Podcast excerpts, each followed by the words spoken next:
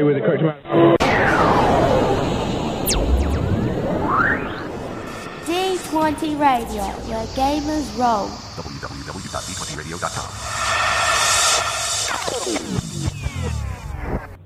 Hey guys, this is Josh Massey, former league owner of the Pokemasters of Fargo, current league owner of the Pokemasters of Corpus Christi, and I dig the underground.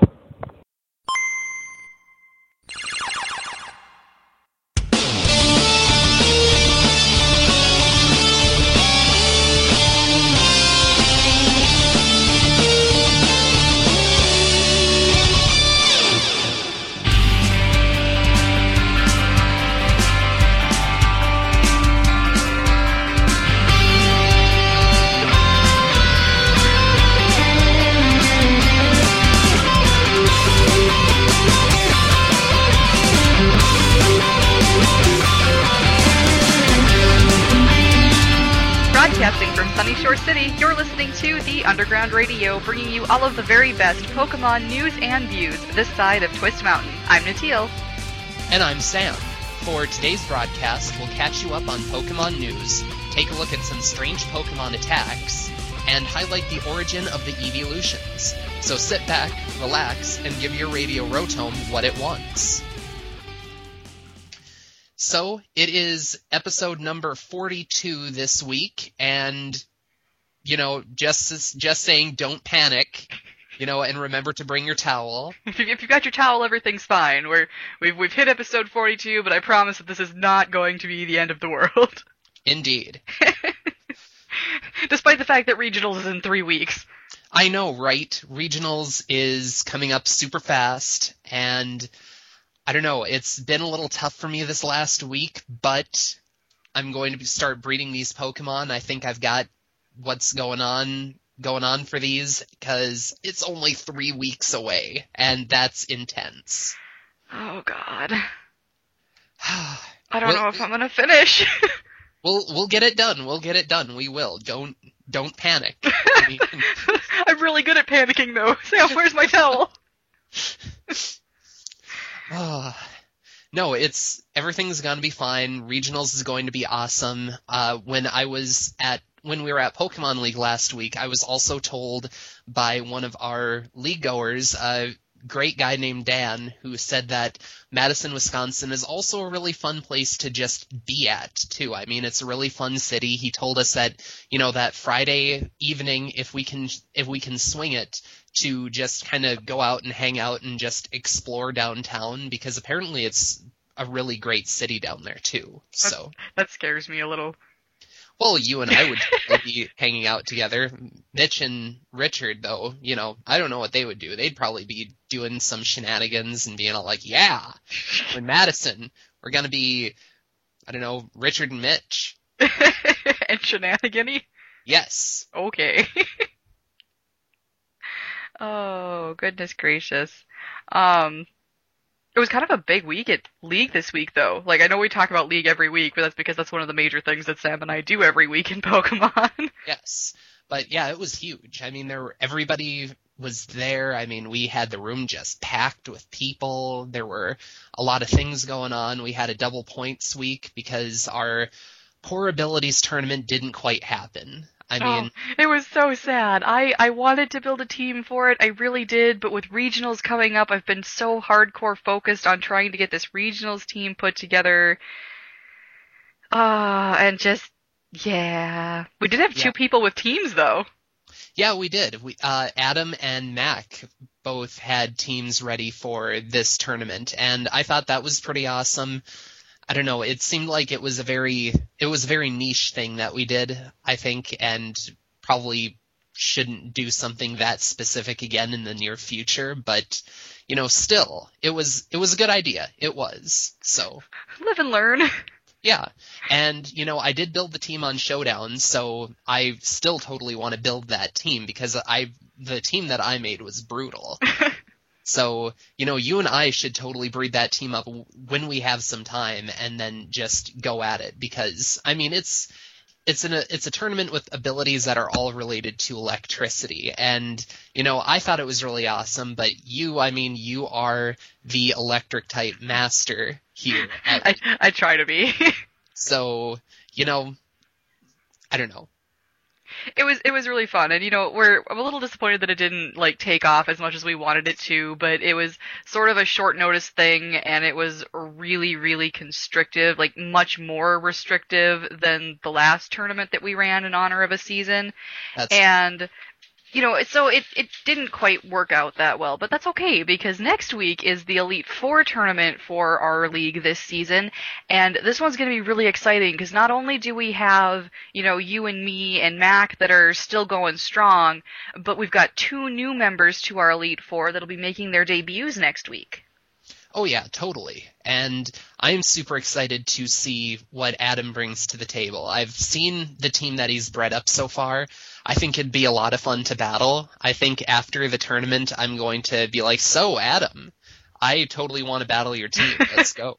right? And last I talked to him, he sounded like he was still making a couple of adjustments to it. Like he was thinking about switching around a couple more Pokemon and things like that. But it's it's looking like it's going to be pretty exciting. And I haven't heard literally almost anything about what Jay ended up deciding on, but we'll we'll see how that works out for him. Both of these guys are on protected status this season, so they've got a chance to sort of get a feel for how it works being on the other side of the table. Yeah, and it is a whole lot more difficult on the other side of the table. I mean, it really I've- gets taxing. It does. I, you know, I've never been on the other side of the table, but I have fought the teams that people have uh, pulled together, and I've fought teams that other people have brought to me to challenge me with. And, you know, that f- those first couple of times that you participate in that challenge, I mean, it it can get pretty tough. I mean, you're you've just built yourself a monotype team. You haven't had a chance to 100% play test it yet you know, my dragon team when I originally started out with it, when I was just an E4 member, uh, that that took a number of losses because I just did not have a solid plan set together. I just kind of took six dragon type Pokemon in there, well, four plus a Gyarados and a, I think it was a Milotic, yeah, Gyarados and Milotic for my two wild cards, and I just kind of let, you know, let loose the dogs of war with that, and you know, it it didn't quite work out as well as I'd planned. So, and that's why they get protected status too, so that they can, you know, endure that first loss and then kind of have that we that next month to be able to patch any holes in their uh, in their plan. Well, yeah, and it's it's another thing entirely because when you're a challenger in the Elite Four tournament, you have four battles, and then if you're lucky and you do well enough, a fifth one with the champion. When you're an Elite Four member, we're looking at 10, 12 battles in a night, and it's really, really intense and taxing. And by the time you get to your ninth, tenth, eleventh battle with no break in the middle, you start to, you know, you're not you're not predicting as well anymore. You're starting to lose your focus. It's really hard to keep that like really strong mental capacity through just this endless barrage of challengers. It's it's an experience and it's not something that you can just jump into and be ready to do. I mean, it like that first my first season was awful. I think I lost like maybe I don't even remember. I think I maybe won like two battles in my first season. And it was hard. I could not believe how difficult it was to just get in there and have all these battles one after another. Bam, bam, bam, bam, bam. Yeah, and it's it's not just a challenge for the challengers who have to go up against potentially five different completely different types of teams and you know try and do as well as they possibly can. It's a endurance challenge and you have to kind of just sit there and do as best as you can through all those battles in a row without a break. And it's just it's it gets really really brutal. Yeah, yeah, it does. Well, and that's, you know, the whole VG side of, of things that we're looking forward to in the next week. I don't think we have anything major going on for the TCG until next season now because we had our big electric themed tournament. which was intense by the way that was a great tournament had a great turnout everybody had a lot of fun i was super thrilled with it and I'm thinking that the next tournament we're going to be having is going to be a mono fighting tournament, and we'll just, you know, have people in there hanging out and using cards. Probably all, probably back to Heart Gold, Soul Silver. That'll be awesome. I have cards from those sets. Maybe I can finally get in on a TCG tournament. Yeah, I would love to see you there too. I mean, I have I have a bunch of cards from the TCG too, but they're mostly the more current sets. Yeah. And I would have to put something else together. It would probably involve a lot of probably single stage evolutions or something like that. I don't have a whole lot of basic fighting type Pokemon out. Well, I don't think there are too many in the first place, but still, you know, other than like Groudon EX, which would be banned because turns out a lot of people don't like fighting decks with EXs in them all the time. um, other, you know, that being aside, you know, it still should be really fun for everybody to participate in. I think they get a strong feel that it's more challenging, that, you know, you're doing something that requires you to think a little more, and everybody has a good time with it. True story. Oh, you you you're still building that uh your TCG deck for regionals, right? I mean, we we were talking about regionals and we got like super involved in the video game side, and I didn't even ask.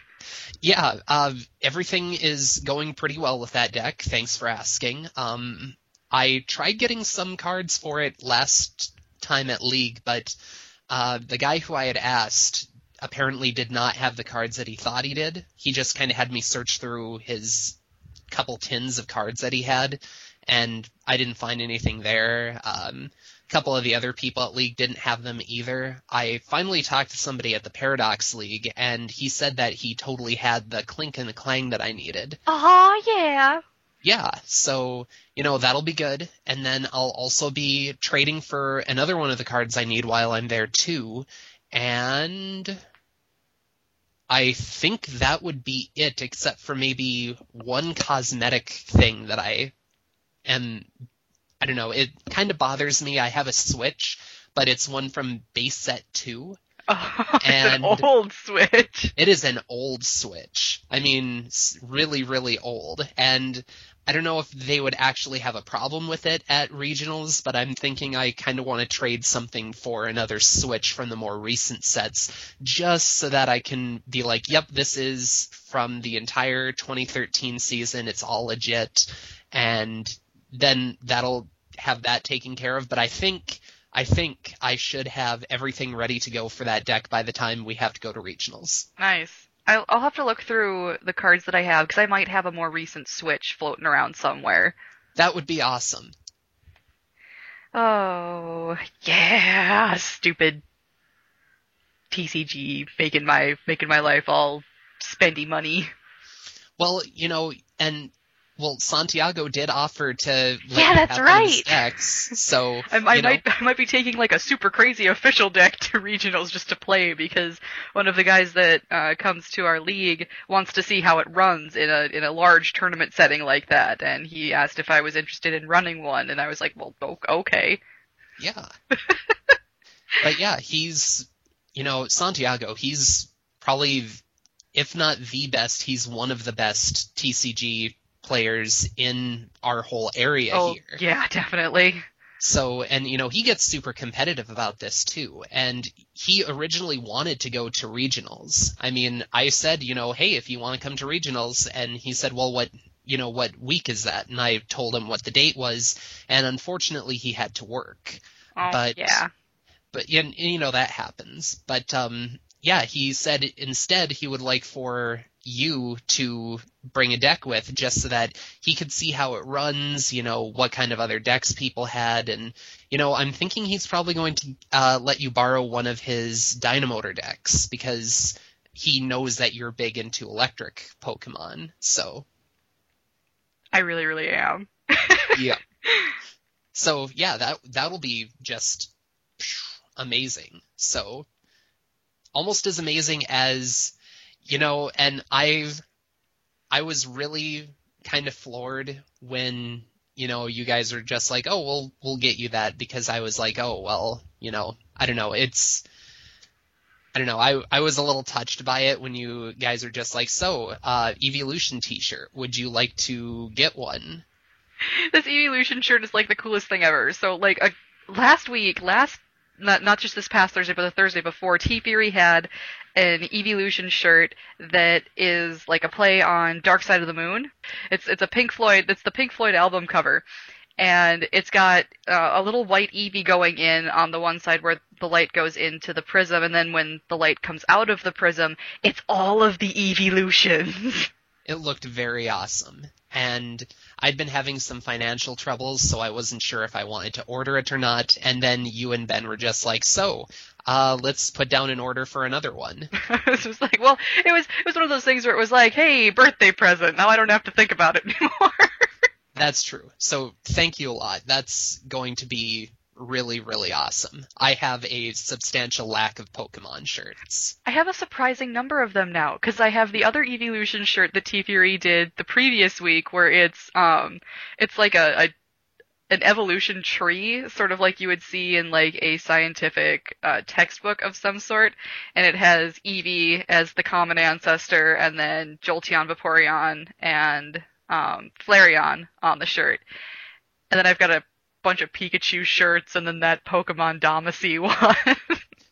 You've got a lot of Pokemon shirts. I have a lot of shirts in general. Uh, being being both a chick and a nerd, I really love clothes. Yeah. oh my goodness. I guess uh, oh, so I just had to ask though, how has I know from last week you said that you'd been having a lot of trouble, like a lot, a lot of trouble with that, um, with the, with that Amoonguss that you need for your team. And has that been going any better? Uh, no. Not really. Because I mean, you spent a lot of time looking for that. Well, no, getting getting the Amoonguss was easy. Like getting the getting right. the Foongus was super easy. Like I went into the very first place, um, the very first hidden grotto that I went into. There was a Foongus, and I got into a battle with it, and it was female. And I threw the poke, I threw one Ultra Ball at it, and it caught. And then I looked at the ability, and it was Regenerator. So I named it Super Lucky. And I was I was like, yes, this is gonna be awesome. And then I started breeding, and we're like what four days into this breeding project now? Five days that i've spent breeding and i've gotten sh- just jack. Absolutely nothing. And uh, like i was going to talk about this in halfway through viridian forest later but i'm just going to do it now because now i've started venting and i can't stop. So insert viridian forest music here. Listen to natil rant i'm sorry I've i know how breeding for some of those Dreamworld abilities are. I mean, when well, you traded me one of the Amoonguss that you had initially bred up with uh, Regenerator, just because it was kind of one of those tossaways. You know, hey, here's you know, if you want one of these, you know, trade me one of the motor drive Emolga, and I had to sit there and run back and forth for those Emolgas a lot. But I've never had quite this much, quite the level of trouble that you have had with this Amoonguss with any of my other dream world ability Pokemon before. Yeah, yeah. Amoonguss and I are not getting along, and I'm just like praying that the other Pokemon that I'm breeding are not going to be this difficult. I don't think most of them will be, because I don't think I'm breeding any other Dream World Pokemon. I don't think you are either. I'm fairly certain that Amoonguss is the only Dream World Pokemon I have to breed which it's it's just it's so complicated because this Trick Room team is like I'm because I'm breeding specifically for zero IVs in speed, and then I need perfect IVs in sometimes three other stats to be completely satisfied with what I'm doing. And that's four stats out of six that I need to be exactly the way I want them. And that just hurts me. that's completely understandable. It's it's hard, and I'm trying really, really hard to make this work. But I'm like, I might have to settle for some not quite as perfect Pokemon if I don't get this stuff worked out in time before regionals. I should have started breeding earlier, but I didn't think it was gonna take this. I didn't think it was gonna take five days to get an Amoonguss. Yeah, and historically, I've had a much better track record with breeding than you have. I think I don't think for my no. Wait a second. I've got the one, two. at least two of my Pokemon are going to be the Dream World ability ones. So I've got quite a bit of work ahead of me, but I I can I'm usually a little more relaxed with it because I get really really lucky with Pokemon. So I don't know. I my my heart goes out to you with that. Yeah, so that's literally like all I've done this week is breed Amoonguss. So that's that's all I got left for chatter. That's well, I don't know. That's that Amoonguss is going to be a pain. He'll and be a beast when I'm done with him. Yes, he will. That Amoonguss, when he gets all the way back up, when he gets out there and he's going to be doing his thing, he's going to be really good. It's that this this whole process is like your trial by fire to get this. Once you get him, you're going to be super satisfied with him. But you know, until then, he's just going to continue to be a terrible jerk. So. Yeah. Oh well. Yeah, that's true. yeah, the only other thing that I've been up to is I'm trying to look for a frame to put the poster I got in the black and white 2 Pokedex in. Oh. Yep, I've I don't know, I've wanted to frame one of those Pokemon posters for a while, but I've just never had the wherewithal to, I guess. And It's a weird sized poster too. Like that's gonna a be a weird size poster. that's gonna be a tough one to frame. Because I know I was looking at the Hobby Lobby around here, and they had some large poster frames to be able to work with, and I don't know, it it might work. I mean, I kind of held up the poster against some of these various frames and you know I got a good idea of what I was looking at. It won't be as difficult to work with as say like the cloth map from Skyrim. I mean, our friend Scott had to use an exacto knife and start cutting out a custom frame within the frame for the thing to fit well and, you know, kind of balance itself out in there. But, you know, it's still though, once, once I get it done, I would like to have this one framed because it's all generations one through five. It'll be there, it'll be framed, it won't have any of the marks from like sticky tack or anything on it. I mean, it'll be a really nice poster. True story. so yeah, Awesome. That's it's been a busy week. It's, we talked for forever. I know, right? Good It's- grief. Let's let's give these people some news. Exactly.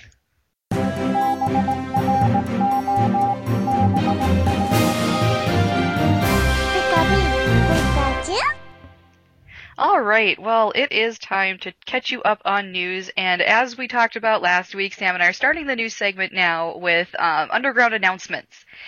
And this week we have substantially fewer underground announcements. um, basically, Sam and I had an unusual and unscheduled break last week. Um, so March's doubles team segment has been postponed until April.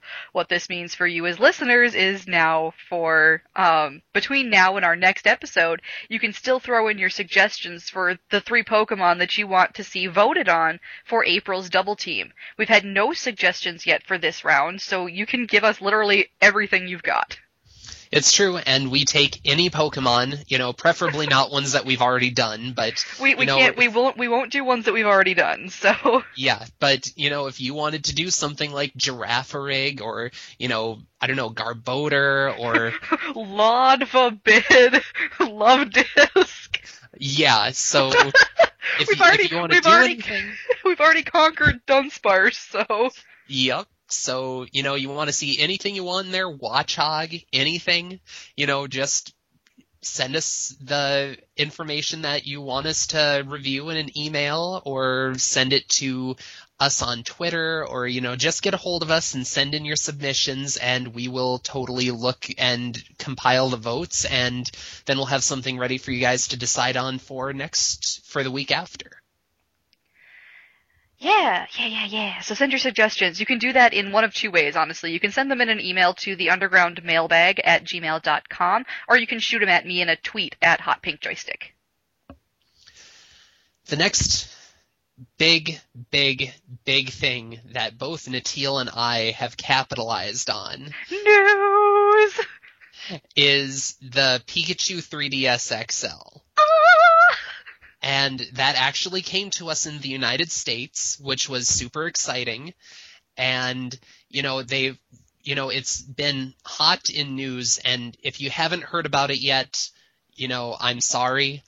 Um, uh, this has been available to pre-order from both Toys R Us and GameStop for coming up on two weeks now. Yeah, just Something like about. yeah. Yeah. but with GameStop, you can only get it on the website. Store locations are not taking pre-orders. And, you know, this will be releasing on March 24th, which will probably be the day of or the day after our when the When the When show the- goes live. show goes live. But uh, yeah, Toys R Us and GameStop have been uh, being able to pre-order them for a week now. Toys R Us only allows the pre-orders on the website as well. Um, when it comes to pre-orders, you have to pay the full price of these things, which is $199.99 Before and- tax. before tax. And Target and Walmart have also been willing to have also been uh, advertising selling them in their retail chain stores as well as like Toys R Us and GameStop. They're still getting some in store too, but you can't pre-order them while you're at the stores there.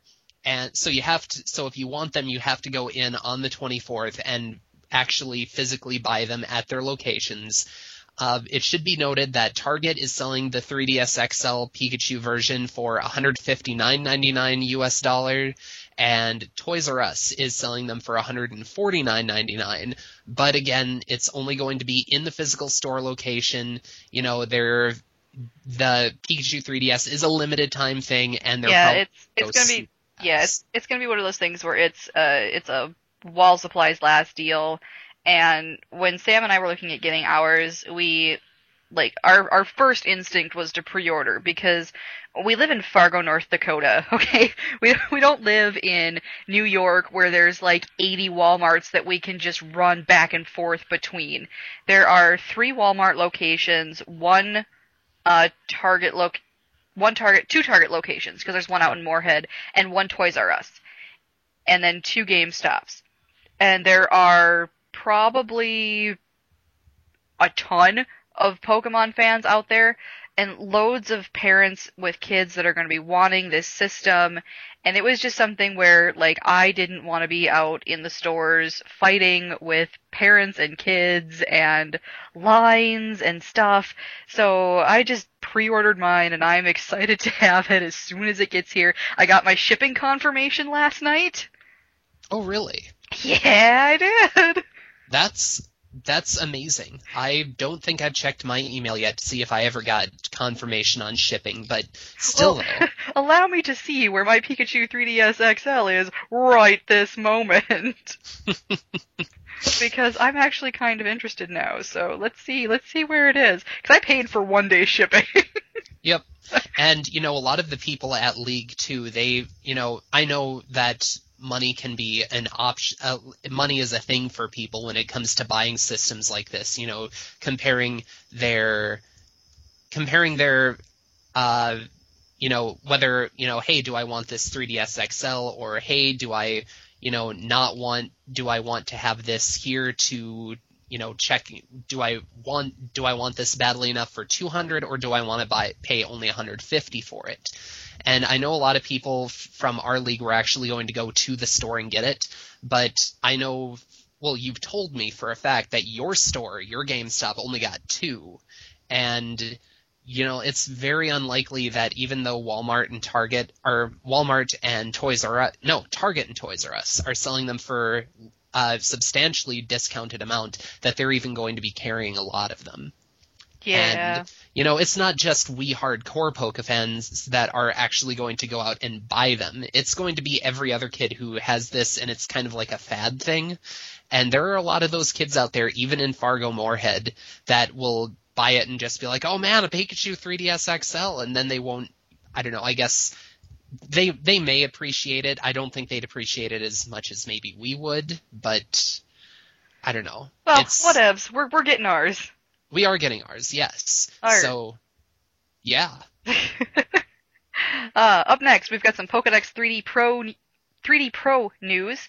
Uh, Pokedex 3D Pro users now have access to Meloetta's data, which was distributed in the form of a quiz, which once completed would give the player access to Meloetta's entry. So the password that you need is uh, TTQALFHN, and I believe this is also on uh. So, like, if I talk too fast or whatever, you can check out Serebii as always for all of the passwords ever.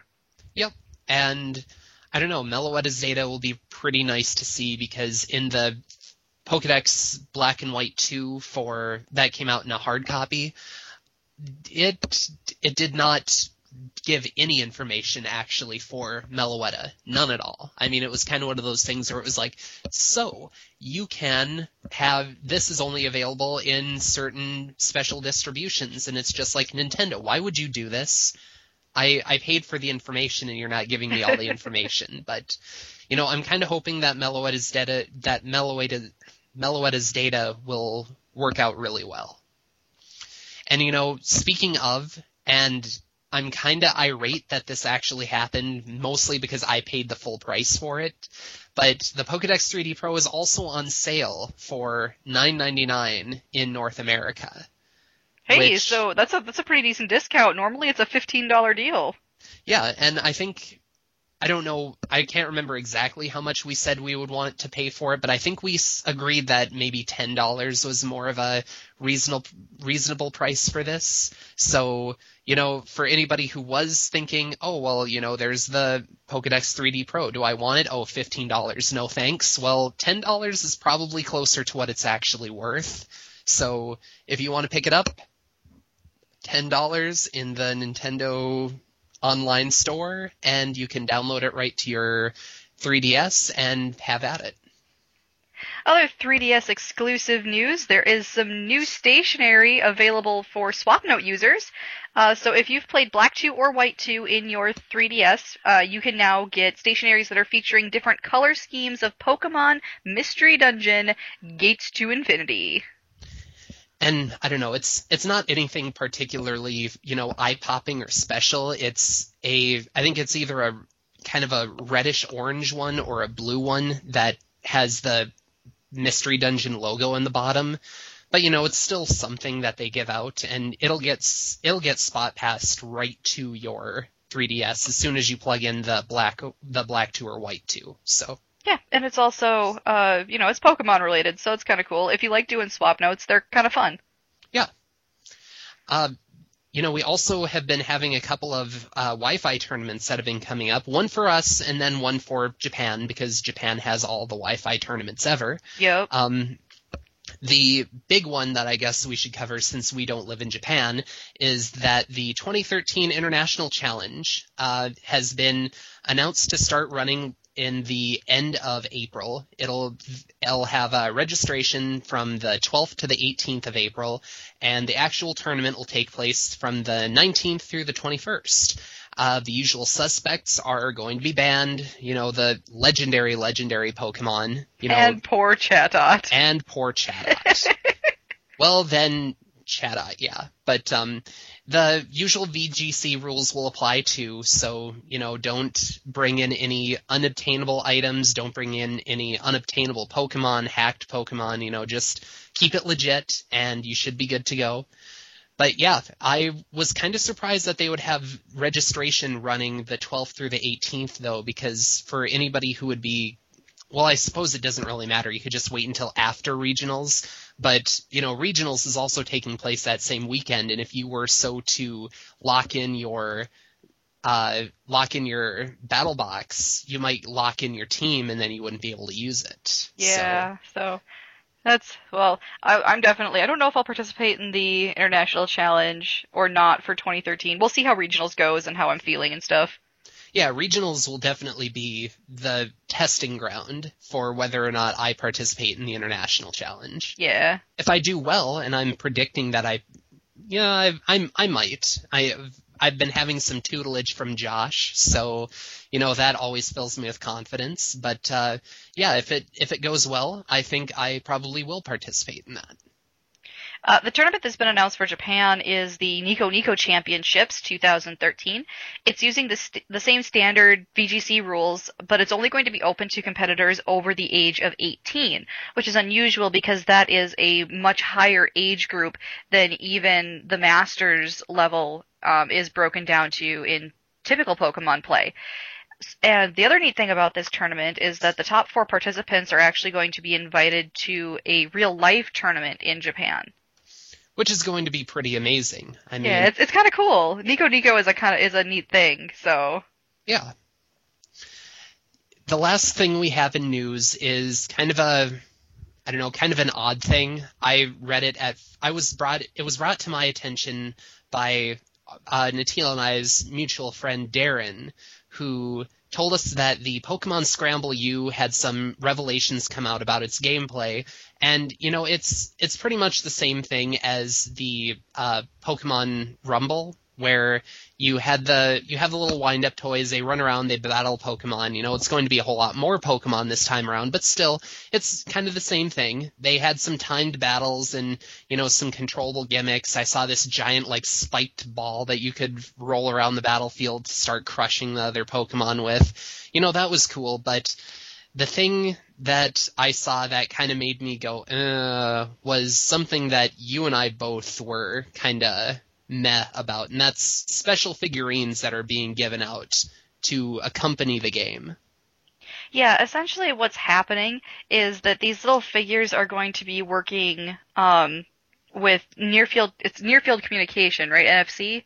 Yes. Um, so they're what they do is they unlock Pokemon in the game that are more powerful than the normal Pokemon that you would have access to within the game and have different stats.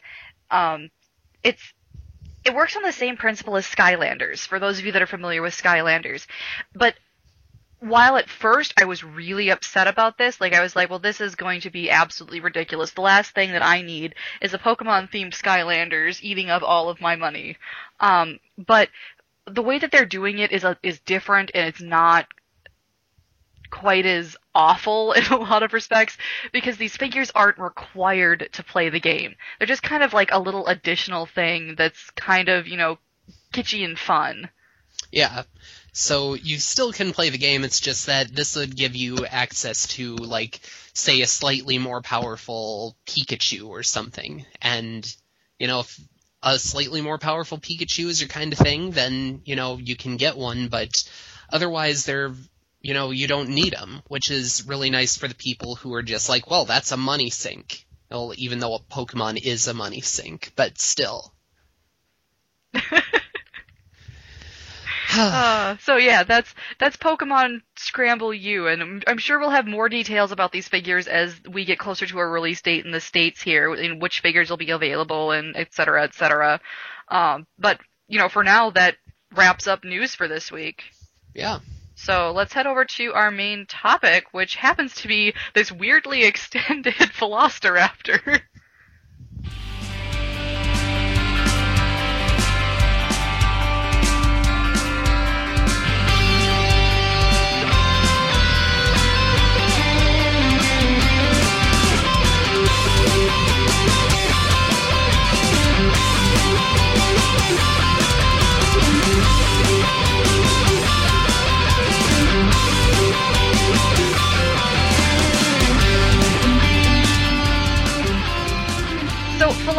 Left us with additional musings last week about Pokemon and their often ridiculous moves, because we talked about Tail Whip last time.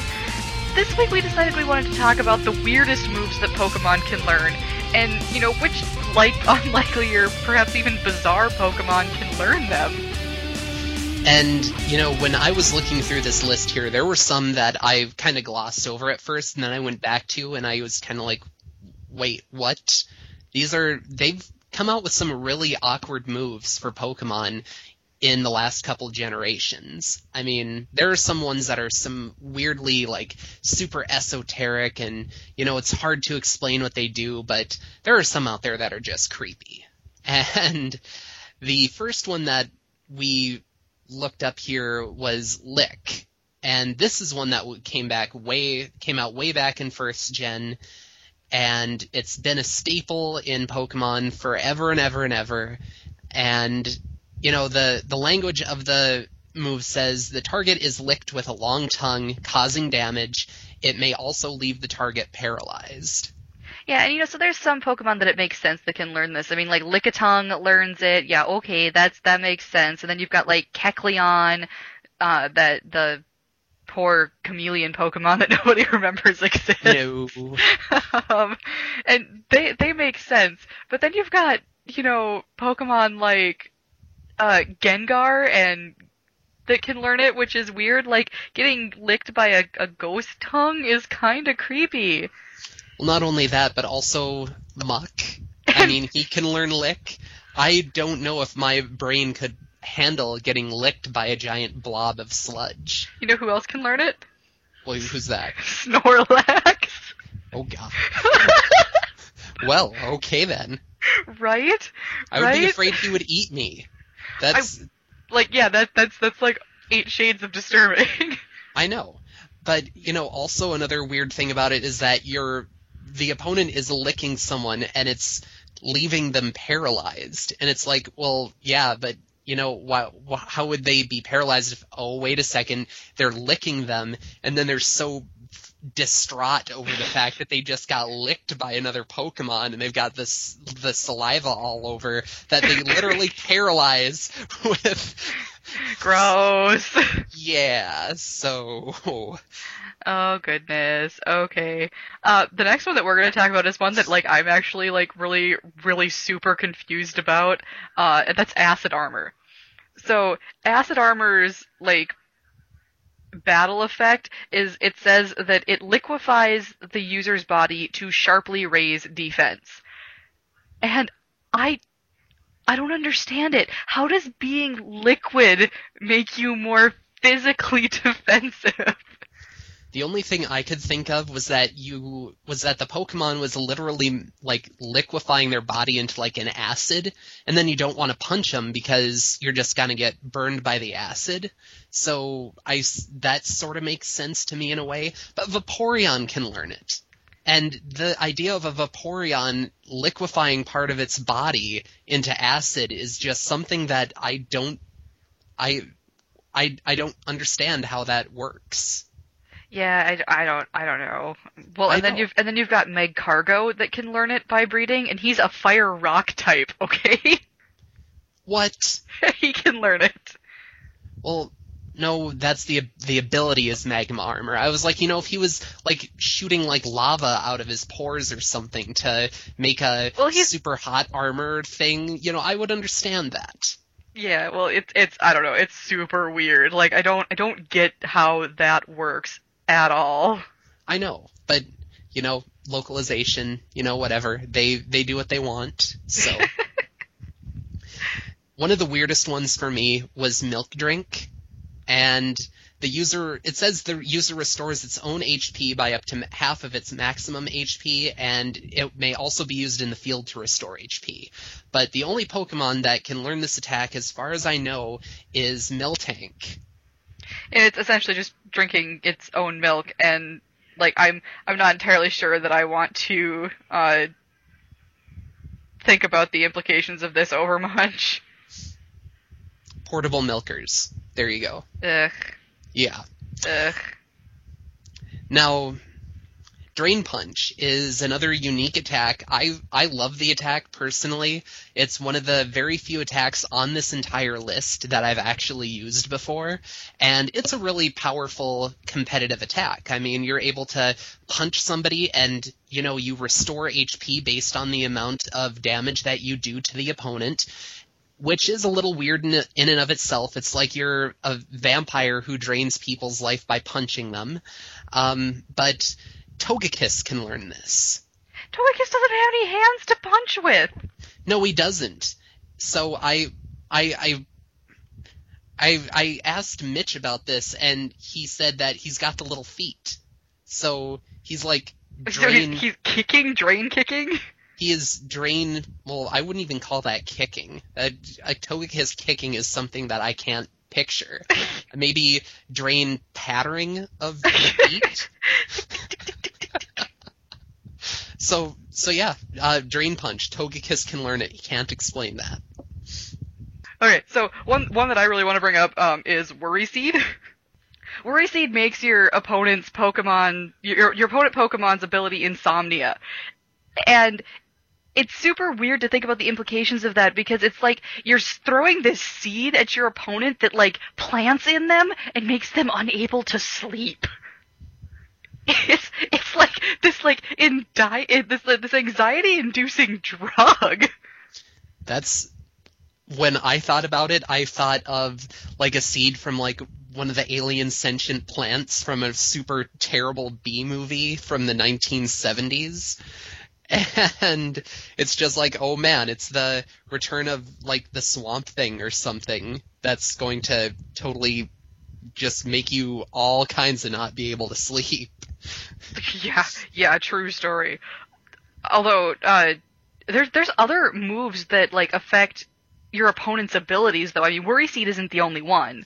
Oh no, no, no, no, no. There are a ton of them that affect abilities. It's just that nobody ever really uses them because they aren't all that competitively viable in the grand scheme of things. True, most of the time they're not. Yeah. One of the attacks was Simple Beam, and this one always made me kind of just tilt my head a little because it says in the flavor text, the user's mysterious psychic wave changes the target's ability to simple. so what the per- what the attacker is doing when they're using simple beam is they're shooting a beam at somebody that empties their head and replaces their ability to function normally with the attack with the ability simple. Do do do do do do do do do do do. And I, you know, and you know, you wouldn't think that it would be too terribly, you know, effective because you're, th- you know, obviously, you know, simple. It's not an ability that you see very often. It's not like insomnia where it's kind of like, well, you can't go to sleep now. Yeah, hooray! Now I can't do anything. Um, but simple actually makes it so that all stat changes double in effectiveness which is sort of interesting. I mean, it has some really interesting implications there. I'm not sure how simple and, you know, that makes itself work. I I don't know. There's a lot of really odd questions about this simple beam, which changes a Pokemon's mental capacity, I guess. But um, yeah, one of the Pokemon that I saw that could learn it was Audino, and I'm sorry, Audino, but that could end really very, very badly for you if all of a sudden you're just like simple beam, and all of a sudden your the Scizor's ability was simple, and it's like, all right, swords dance plus Oh, four attack, and then the terrible happens. So, yeah. so sorry, Audino, but you're just not gonna win that one. I'm that would that that would be an epic fail on such a scale that it would be an epic win is what it would be.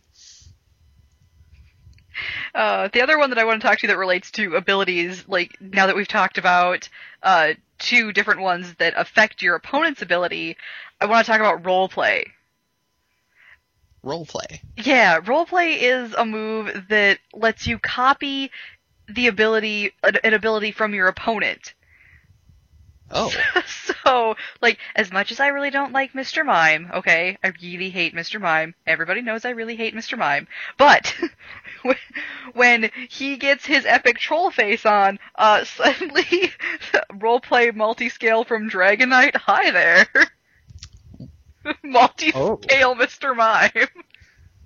that would be really, really.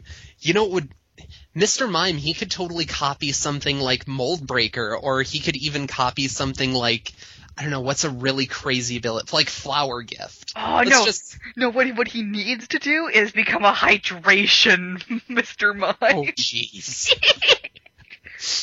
all of a sudden. All of a sudden. Well, and on a doubles team, like, you could throw him in with one of your Pokemon who you want his ability to match.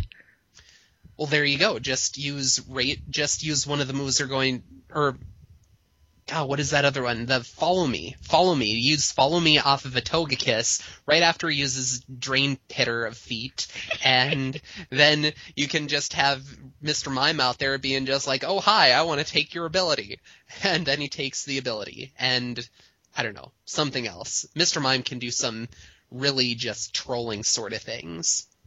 I almost kind of want to make one. Oh, let's let's move away from some of these like ability affecting ones because there's there's lots of moves that are also like super crazy that do actual damage. I mean, we've talked about Drain Punch, but like something that's similar to Drain Punch Yeah. is is Horn Leech. And I've seen this. This move has been used on me a number of times by Scotty's Oh, ridiculous, ridiculous Sawsbuck. I hate that Sawsbuck. I know that Sawsbuck is terrifying, and it's such a it's such a good one because it hurts everything. I mean, except for other Ninetales, which you wouldn't even want to bring him out against, which you wouldn't bring out anyway on a Sun team because you know the chlorophyll is already active.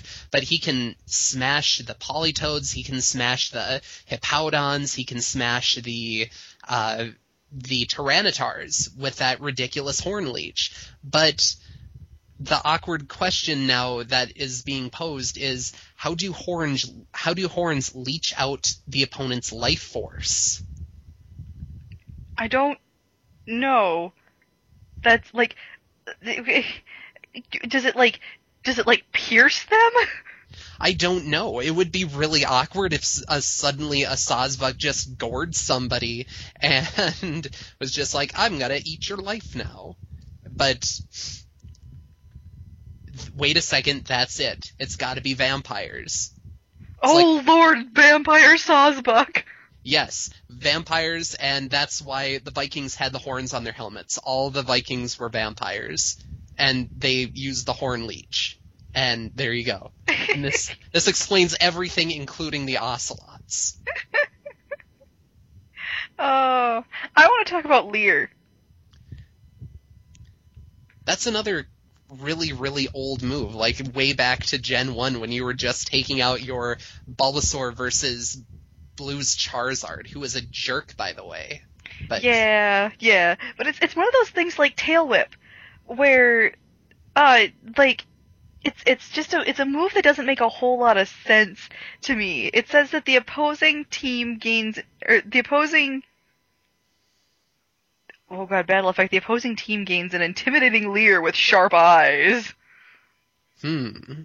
Uh, and so it, it reduces defense is what it does. But that's gotta be like one really uncomfortable stare. like, that's the kind of thing where it's like, mm, this Pokemon's officially a creeper. Yeah, that's exactly. it's a bit of a creeper stare, is what that is, and that's that's just no good. Turns out. One of the funnest moves, though, that I found, and I used this to huge effect in yellow off of my Meowth because my Meowth was awesome, was Payday. I love Payday! I know, Payday was so awesome. It was a terrible move, it didn't do a whole lot of damage. Well, but, But- if you were going up, against opponents that were like way weaker than you, or that you knew you were strong against, it, like it didn't matter. You just Nope, payday at Payday. him. And it's just like, yay, payday, I get all of the coins ever. Coins scattered around everywhere, and all of a sudden I pick up all of the coins. But where where do the coins come from? I mean, I don't know. was my Meowth carrying around a little coin case that had a bunch of coins in it, or did he just take the coin off his forehead and throw that? Or I, I don't I don't know where the coin came from. Well, he can't, like, it's not like one of those things where he can just take his coin off his head and throw it because there's more than just the one. And what's weirder is that in uh, 5th gen, Purrloin and Liepard can learn it by breeding. Where do they get the coins? Exactly, they don't have a coin on their head. Where are these coins coming from? They're part of the mafia. I don't like it. I don't, I don't like it. Yeah, so payday. They are it's the cat feline Pokemon mafia is what it is. They're throwing coins around everywhere and then they take them all back when they come to collect. Is that's exactly what happens. So, reflect type. What is what is reflect type? I don't I don't think I've ever heard of this move. Reflect type makes it so that you reflect your type onto the Pokemon that you're fighting against. So you can just be like, alright, reflect type.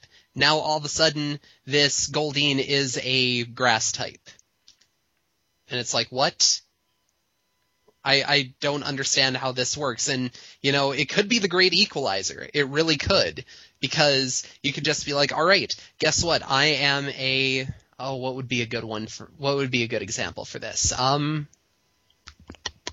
oh, I've got it. Let's just say the, let's say you're fighting up, let's say you're fighting a Blissey, and you've got yourself a, uh, you've got yourself, I don't know, like, let's say a Blitzle out there, and, or Zebstrika, I guess, and the Blissey's just like, oh hi, I'm totally using Wish, and I'm totally giving myself all the defense boosts and health ever. You can just be like, alright, reflect type. And all of a sudden, Blissey is now an electric type and then you can use Earthquake the very next turn and just absolutely lay waste to that Blissey. if you didn't happen to have a fighting move out there. So all of a sudden Blissey's just like, oh hi, guess what? Now Earthquake is going to hurt me a lot. So yeah. I don't know, it's a it's a interesting move, but I don't understand how it works. It's sort of like point it's sort of like someone pointing a magic wand and being just like, "Ha, you're a chicken now," and it's like, wait, what? How how does this happen? I was a, that thing was a tree before. Well, now it's a chicken, and that's essentially what it is in Pokemon. All of a sudden, hey, guess what? I'm a gold. I'm a Seaking. Nope. Now you're a now you're a, a rock type Seaking. How does that work? I don't I don't know. It's like genetically altering things but only for a little bit. I, I don't know. I, I honestly don't know. It would be like it would be like turning a poor Sunflora into a fire type. It's like how the Sunflora would be in a terrible, terrible state right there. You know, I don't know. It's it's ridiculous. It really is. I just looked at it and I was just like, what? Uh. Oh, oh goodness. I'm gonna talk about one of my favorite moves of all time next. Yeah. and that's Rage Powder. Rage Powder is a fun move. So basically what Rage Powder says for its battle effect is that the user is scattering a cloud of irritating powder to draw attention to itself so that opponents aim only at the user. Now on my doubles team, this is like my bread and butter. It's the way that I get my trick my trick room off right away because Amoonguss is all like Rage Powder. and it's awesome. Like true story, it's awesome. But the implications of it is kind of weird because it's like, oh, I'm throwing around this powder and it makes you angry. I, the only way that I can think of that it like makes it work is if like Amoonguss is just really a jerk and throws it right at eyes. That would that would suck. Like that that would. that would be enraging. That would be enraging. I mean, that would be like throwing cayenne pepper into somebody's eyes. That that alone in and of itself is just oh man. So apparently, yeah, it'd be it's like it's like sand attack, except you're not actually causing their accuracy to go down. You're just making them really, really, really, really angry. Lol. now, speaking of making somebody really, really angry, the move entrainment is something that can cause a lot of problems for a lot of people, especially if you use it off of the new Dreamworld uh, Durant that came out. And entrainment is a move that says the user dances with an odd rhythm that compels the target to mimic it, making the target's ability the same as the user's. So in the case of so it's, it's like it's like the opposite of role play. Yes. So in this case with Durant, if you had the Dreamworld one out there, which would be Truant, you could pop him out there and be like entrainment, and all of a sudden your opponent's, I don't know, like Hydreigon is suddenly now a Truant Hydreigon. That's Which- awful. which is quite possibly one of the most anger-inducing things that I have ever thought of anybody ever doing to anybody ever. But the weird thing about it is that entrainment says that the user dances in an odd rhythm that compels the target to mimic it. And whenever when I thought of that, the ins- the thing that I instantly thought of was so is entrainment like the DDR of Pokemon? I guess maybe.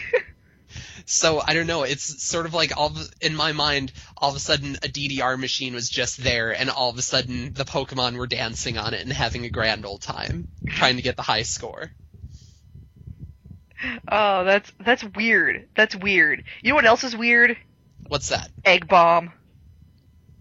Egg bomb. Egg bomb. there's there's not very many Pokemon that can learn it, and it's it's it's weird because it says that a large egg is hurled at the target with maximum force to inflict damage.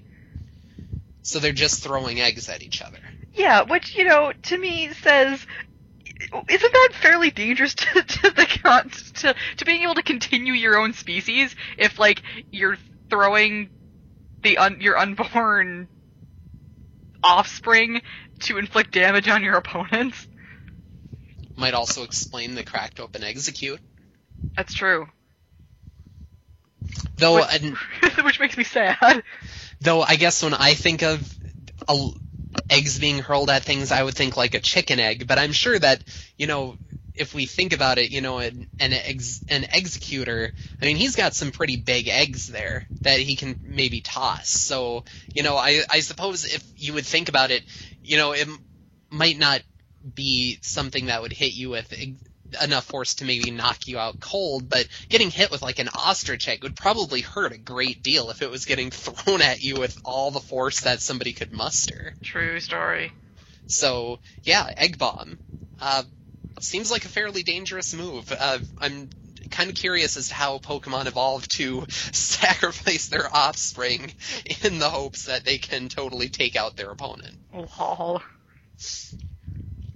Now, this one I thought of and thought Sharingan from Naruto, and Okay. yeah, Miracle Eye. Enables a dark type target to be hit by a psychic type attack. It also enables an evasive target to be hit. ah, okay. So it's it's like it's like super focus. Yeah, and I was looking at it and just being like, huh.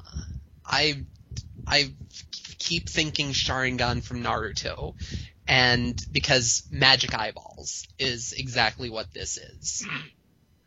It is. It is. It is. Um. It is magic eyeball, and you are able to sh- blast a dark type with a psychic type attack. But that's. A, but other than an evasive target, that's all it does. You can't use it to hit a ghost type with a normal type attack. I think that's something else entirely. i no, that was an ability, Scrappy.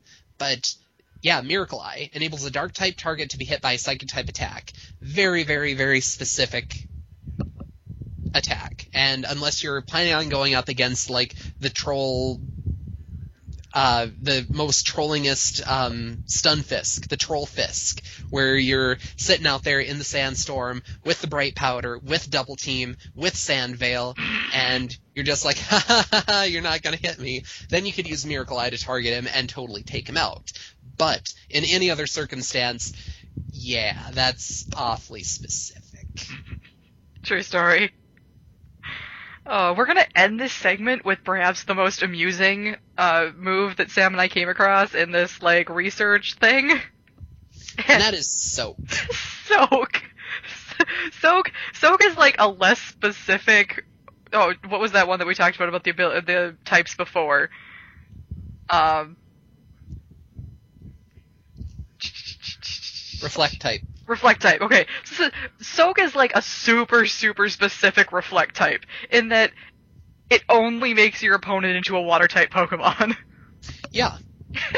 it's the only thing it does. You shoot this like special spray of water and it coats your opponent to make it a water type.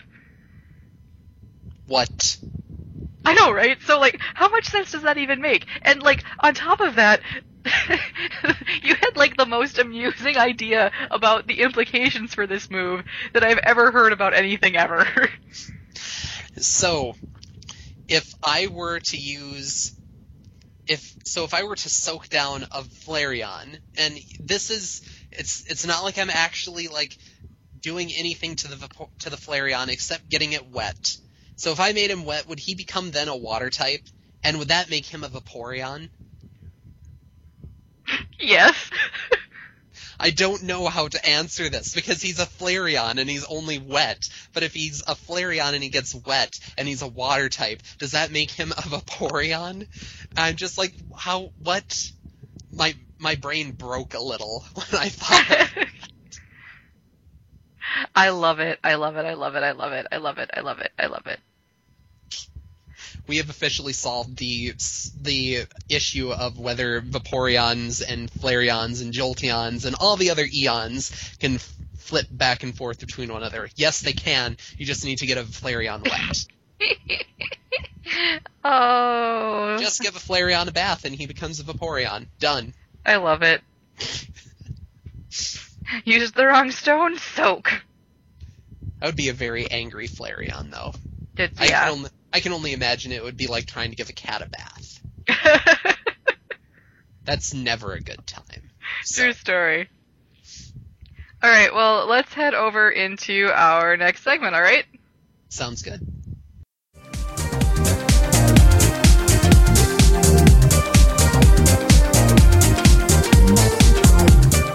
The judges have come back to us now, and we are ready to get our voltage meter jacked up. And now our own special five star rating uh, from iTunes has come back, and we got one from Josh Massey, our good friend from Corpus Christi, Texas. And he wrote into us saying, Best podcast ever. You could say that I'm a little biased because Sam and Atil are personal friends of mine, but I can honestly say that of all the Pokemon podcasts I have listened to, that their cast is the best. They keep it fun and new every week and keep people involved in all aspects of Pokemon. This is already the best Pokecast and they just get better every week. Keep it up, you two. Yay! I know, right? Um, so if you would like to leave us a review on iTunes, any five star review that we get on iTunes, we will include in our voltage meter segment. It is probably one of our favorite segments because we like to hear if you guys are enjoying the cast or not. So that's the best way to let us know how we're doing is by going over to iTunes and leaving us a review and a rating.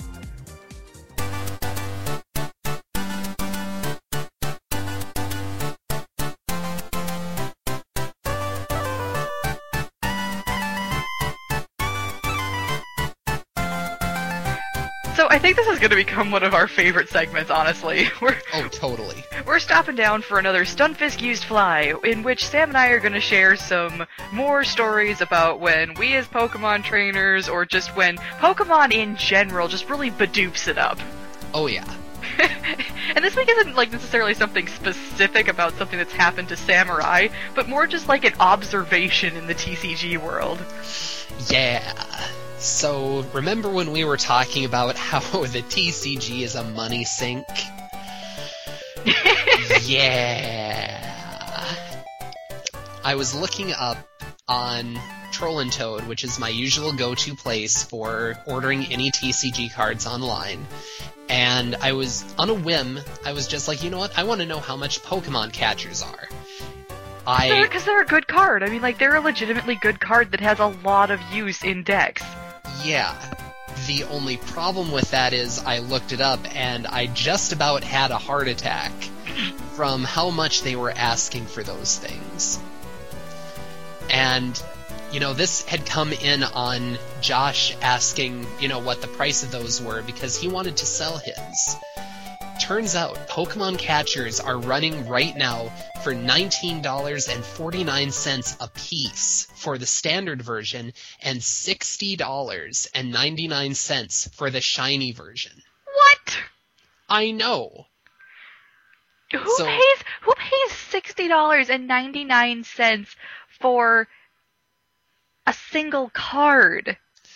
You know, there are probably people out there who do it. I mean, and you know, people have said this to me repeatedly, Mitch being one of the first and foremost of them, that everybody wants to have a deck full of the full arts, of the reverse holos, of the shinies, and it's you know, one of those kind of things where people will pay out the nose in order to have that deck just to be there and say, hey, guess what, guys? Look at me. I've got a deck full of these cards.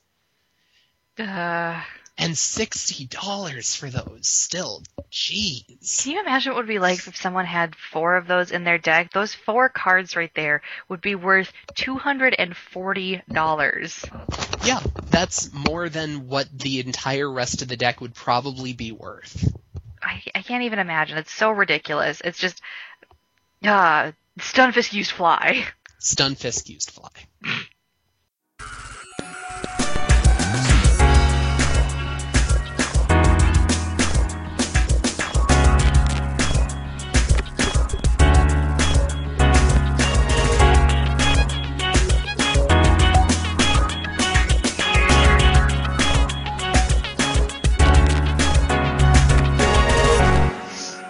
Didn't get enough Philosoraptor this episode, we we have a couple of suggestions from a couple of the guys that listen to the show on other things that Philosoraptor can discuss with us.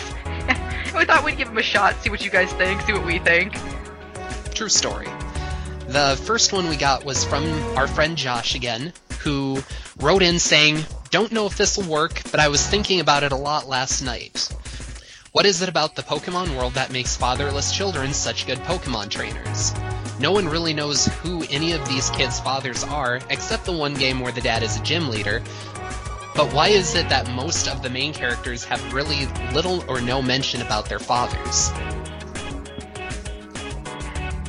You know, this is something that, like, I have actually heard talked about before, and there is a theory that is going around about. Um, it's, it's essentially a, a Pokemon World War theory. Oh yeah, that's right. I had remembered reading about that. Yeah, yeah. So I'm gonna.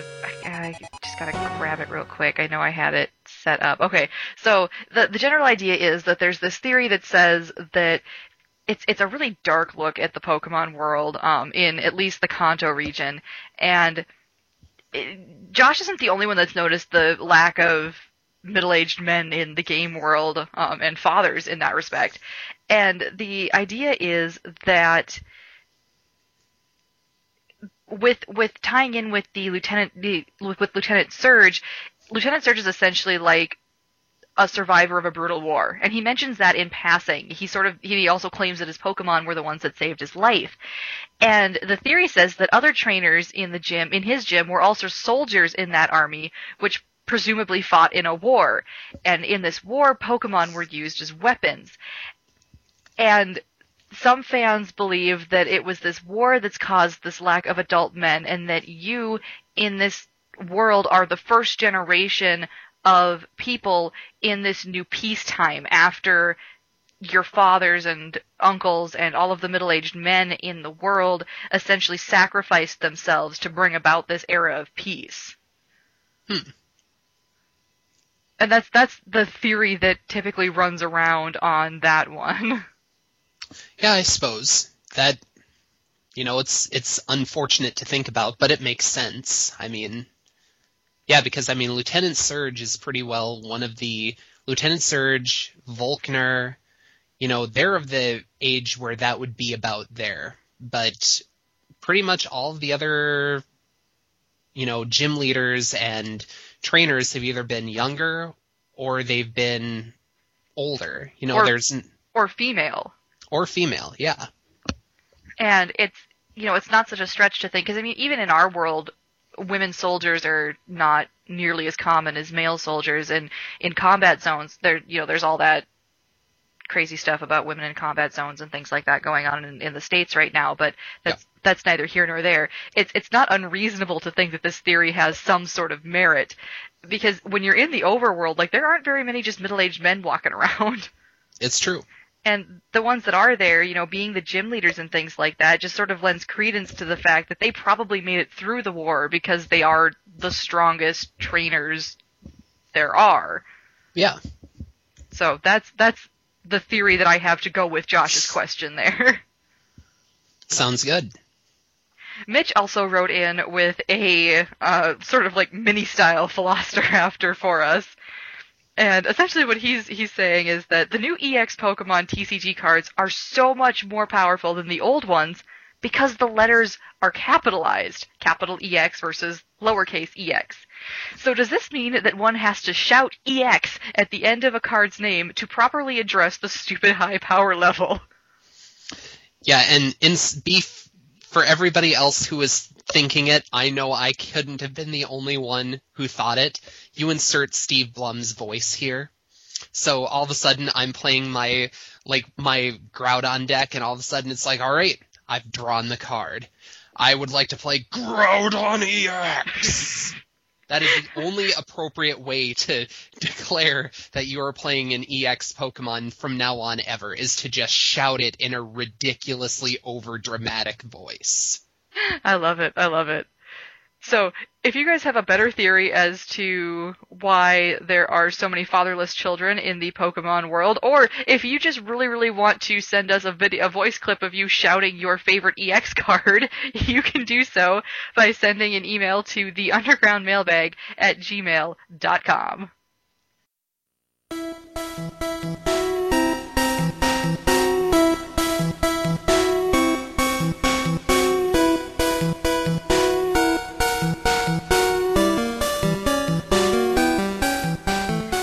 Well, turns out we're halfway through Viridian Forest again, and I got like three poison Pokemon and no antidote, Sam. Oh man. I I know we're we're completely just up a creek without a paddle here, and not only are we up the creek without a paddle, but apparently Josh has been too. Yep. And Josh actually had something kind of targeted towards you. Uh, he said that Natil can never complain about her Drifloon again. But Don't you lie to me. I can complain about Drifloon all I want to. It's true. I've been in that sort of position before. she can complain about it all she wants. But um, he says that he's been working on a second Dreamworld Nidoran, a male one. Um, this, like all other Dreamworld Pokemon, is harder to come by than a standard ability Pokemon. Yeah. Um, he says Nidoran is the only Pokemon that could come out as a male or female, dropping all likelihood of having the perfect offspring by 50%. I have been working off and on over the past three and a half weeks to get this stupid thing, and they all suck by my standards. I can't stand this thing. I, I can I can see how that would be a really bad issue.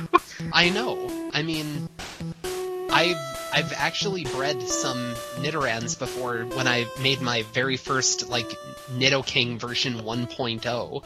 This was way back before there were hidden abilities, so he was like a so he was a poison point one. But um, no, this the breeding the Nidorans is a very very difficult thing to do, and if you're trying to get a specific hidden ability on those guys, I can only imagine that it would be very very difficult, even in addition to that, to be able to get the one you want with the appropriate uh, with the appropriate uh, ability, with the right IVs, with the right nature. I mean, it's and then just, and then only to discover that it's female.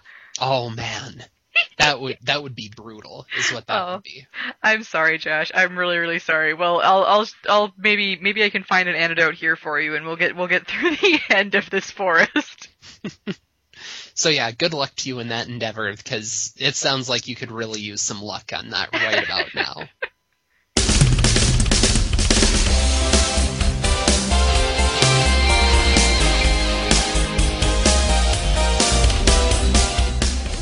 So we've just come out of that dark and terrible forest, and we've made it down to Victory Road.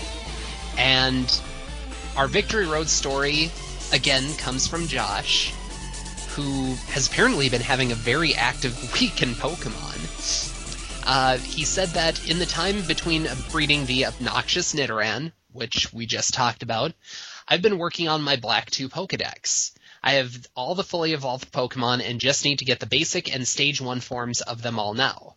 Usually I just breed the fully evolved Pokemon to do that, but in this instance I decided that Timburr and Roggenrola were in the same area, and somehow I already had the middle stages of their evolution chain, so I would just hunt them down. The first Pokemon I encountered in the area was a Timburr, so I was doing alright so far. Then I encounter my second Pokemon in the area, and it was a Roggenrola, but it was no ordinary Roggenrola. This one had some pretty stars circle its body and showed up as an awesome little purple dude. I love my shiny luck, and I'm sorry I can't share it with you guys. I hate you so much, Josh. a decade of playing these games and no Not- shinies. Not one shiny. Not one shiny. It's terrible. He does have super ridiculous shiny luck, though. It's true. He really, really does. And you know, that's awesome. Enjoy your crazy epic new Shiny, shiny. Roggenrola. Yeah. Breed it like, you know, level it up, make it pretty. I'll just pout in the corner. I also had a Victory Road story, actually, too, for this one. Ah yeah, tell me about your victory road. Uh, so I've been getting a lot of tutelage from Josh about how to get the uh, doubles team set up for regionals. And the last time that he and I got together and played, he had brought together a lot of teams that he had just randomly found on the internet and built up so I would have something to practice against. And, you know, that in and of itself was really awesome. And Josh is a really awesome person. So, uh, but when we were fighting, he actually brought in a lot of different ones. I mean, he had some, I think, some trick room out there. He had some, you know, sand starting. You know, he had just a lot of different teams, and my double team actually did pretty well. So awesome. yeah, I managed to win about maybe half the battles that I fought, which was a far cry above and beyond what I was expecting to do. And you know, he helped me out with pointing out a couple of different things that I needed for the team, couple things that maybe I could change, and I'm like I said earlier in chatter, I'm thinking that it's pretty good and I can start you know, at least breeding them up in the basic form. I still need to figure out what their EVs are going to look like, but that's something I can deal with after I've gotten all of the breeding done ever. True story. So yeah, Victory Road. Awesome. Well, I'm glad that somebody's having a good time, you know, as I sit here and breed more Amoonguss. I'm sorry. That's all right. That's all right. Let's let's hope and head over and see if Delibirds come by with any mail for us this week. You have new mail.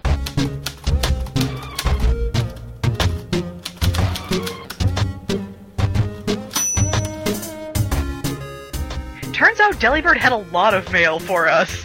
Tons of mail. I don't even know how he carried this bag. I mean, Jeebus. that crash. Then Crash. All right. So first we've got a uh, an email from Josh, uh, as always. Josh Josh wrote in all of the things this week, He wrote in all the things. and he starts off with a really really like interesting story, and I'm really excited that we get to uh, share this one with you. He starts off by writing, "The underground saved my life." Well, I went to see my family in Minnesota this week for spring break. My wife and I had decided to drive to save a few bucks. From Corpus Christi, Texas to Minneapolis, Minnesota, it's about 22 hours in the car. This trip is always very daunting to me and my wife, but it was so different this time around. We left home at around 7 p.m. and Emily was asleep by 9. What was I to do? Then it dawned on me. I needed to listen to my friends Sam and Natil talk about Pokemon for the next 10ish hours. And I did. I made it until just after 7 a.m. before starting to feel tired and having her drive for a couple hours. You guys kept me awake and alert all night long with your Pokemon awesomeness. So on the way home, you can guess what I did. I made it all the way through the first 22 episodes and was able to squeeze in this week's episode too. Miss you guys and keep it up. And I already feel like this has happened. I feel like this has happened, but if not, Mewtwo should be entered in into Mewtwo should be inducted into the Hall of Fame. He is a Pokemon, but he was also an amazing trainer. He was able to make incredible Pokemon with little or no effort. Mm, Hacker. and knew all of their most powerful attacks with no experience working with those Pokemon. He's also just a boss. Just a thought. yeah. We might have to think about that one. Oh, it was an awesome letter. I can't believe you listened to so many of the episodes. I know, right? And it's the old episodes. Like, those are the bad episodes. I haven't gone back and listened to one of those episodes in a long time because the last time I did, I was a little ashamed.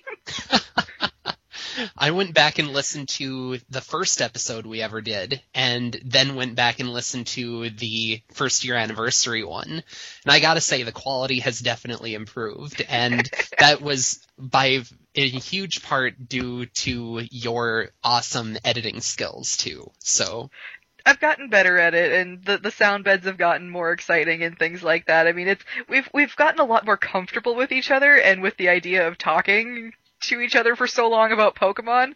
So like, it's, it's kind of painful to go back and listen to those old episodes. Josh, what are you doing?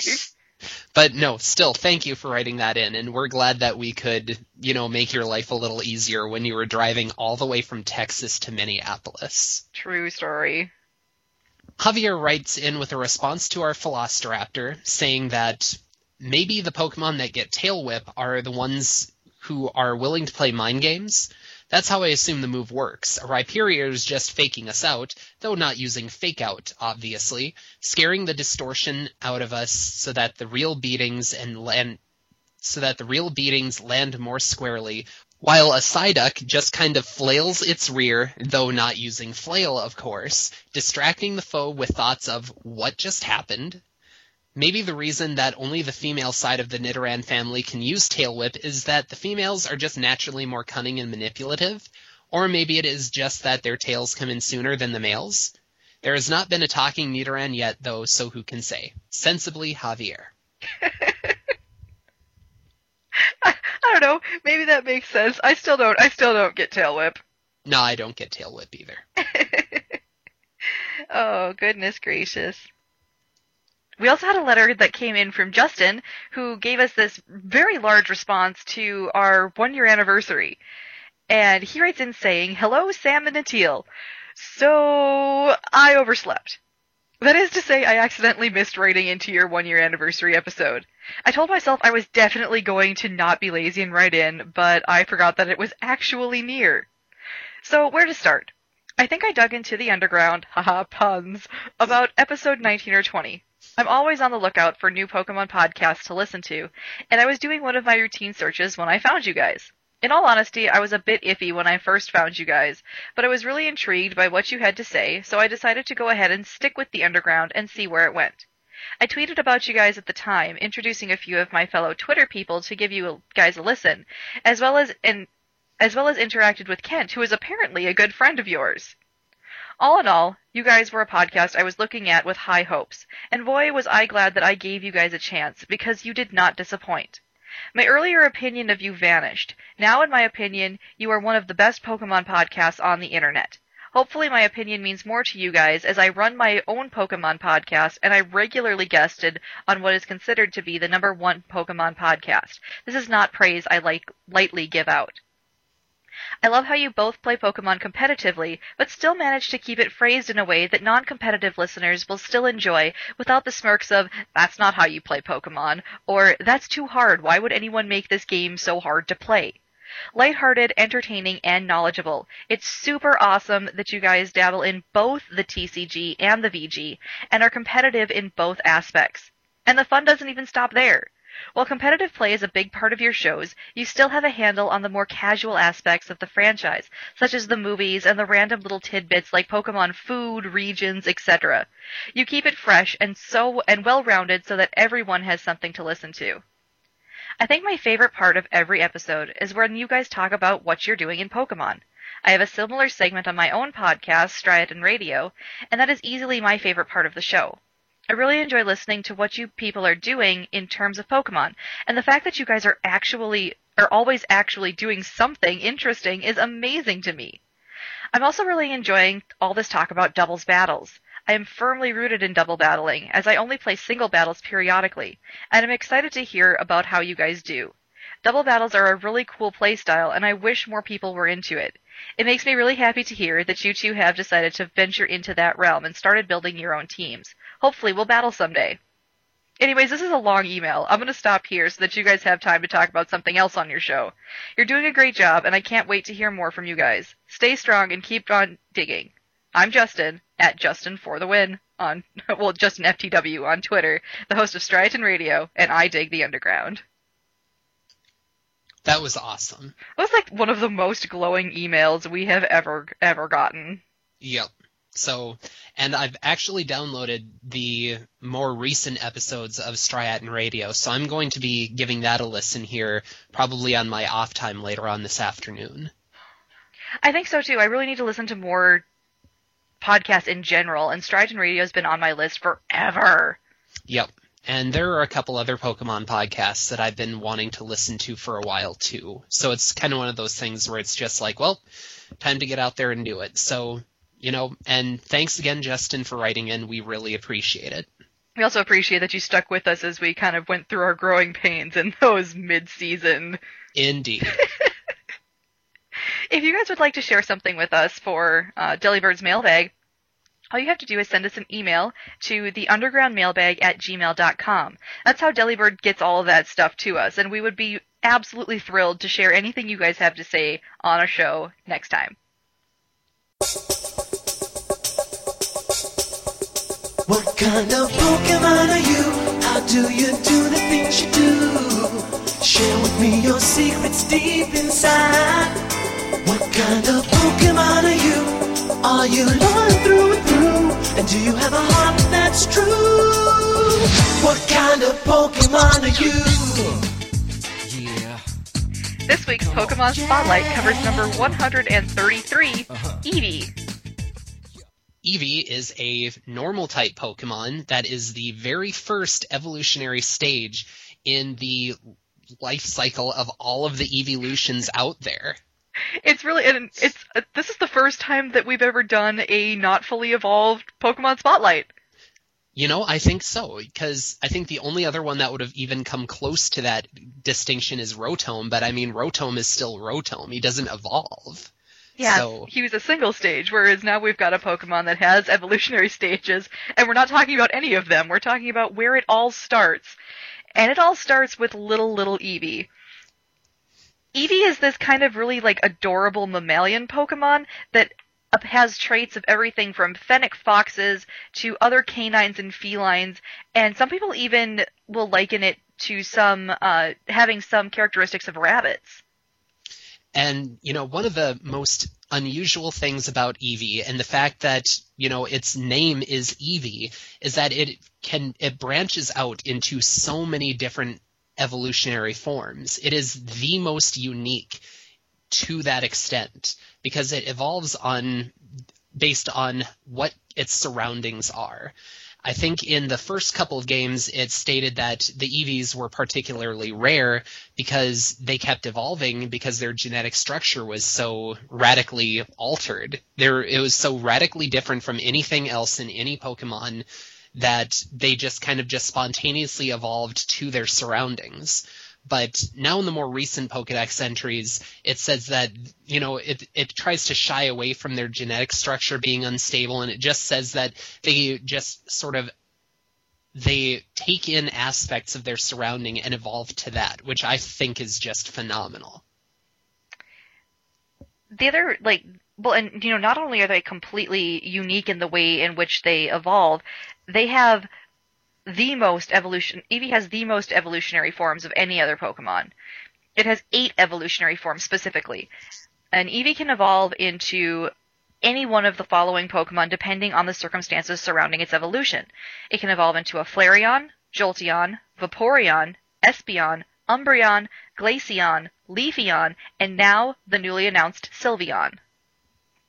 Who I'm still waiting on trying to figure out the type of. I still say normal. Yeah, we're not going to open that debate right now. This is about Eevee, not Sylveon.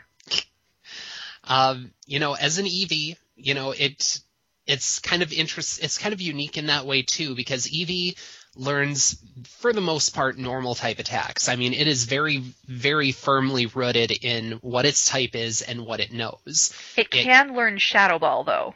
can learn Shadow Ball, but you know it doesn't learn any of the elemental attacks by TM or level up or otherwise that its fully evolved forms can. Like or that are even common to other normal type Pokemon.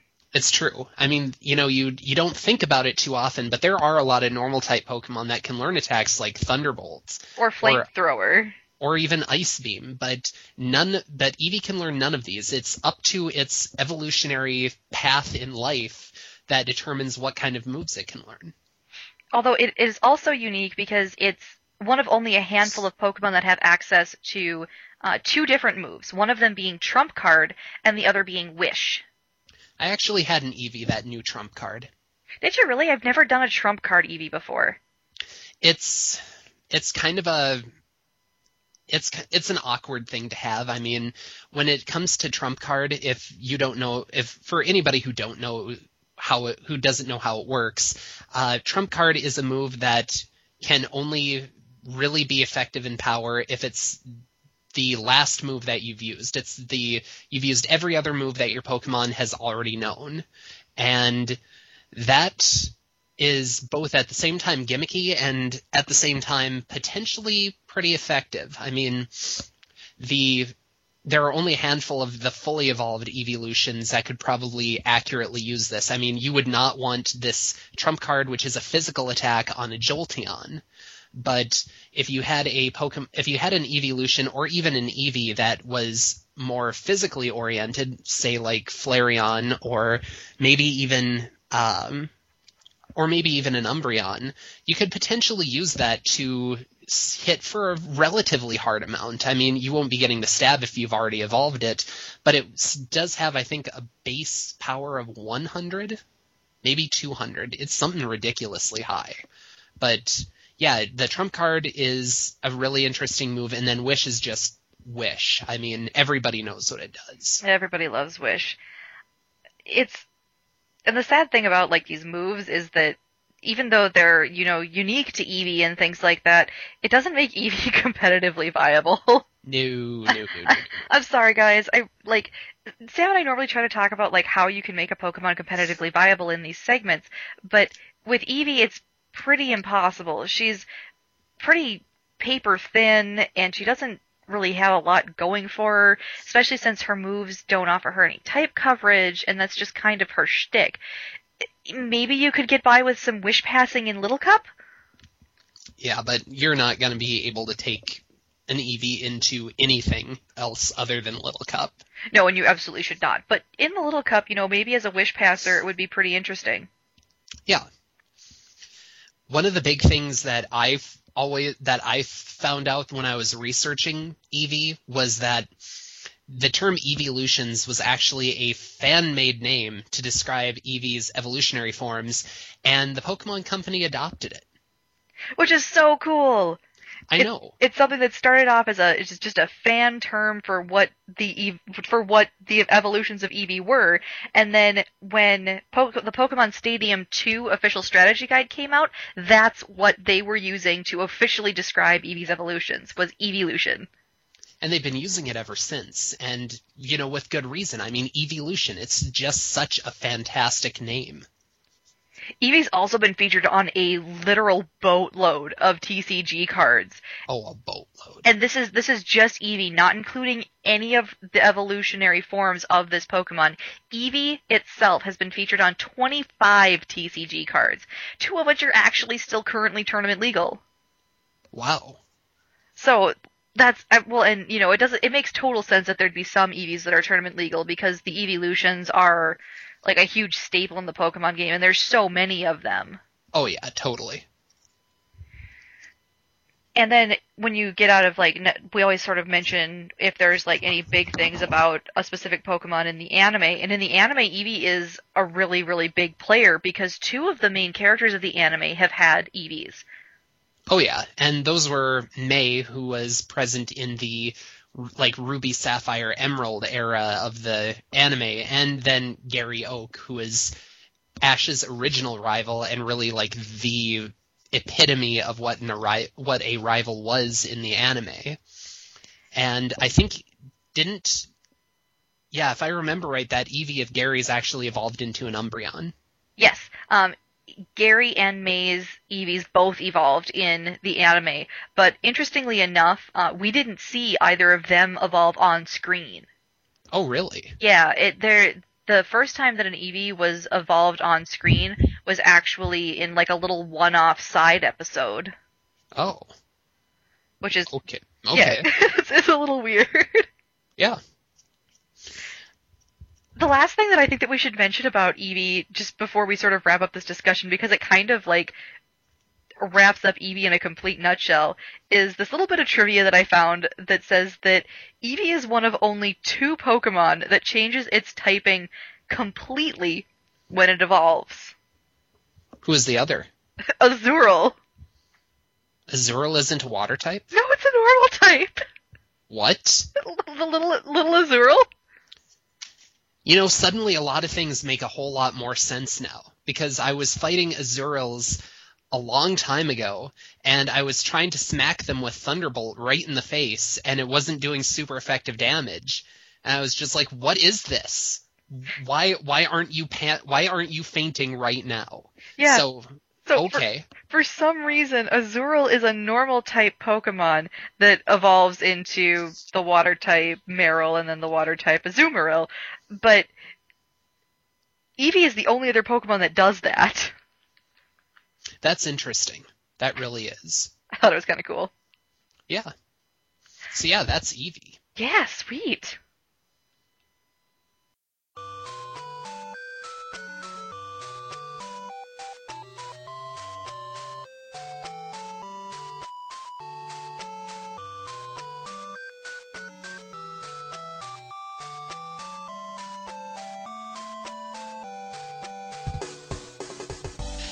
And it's that time again for question of the week.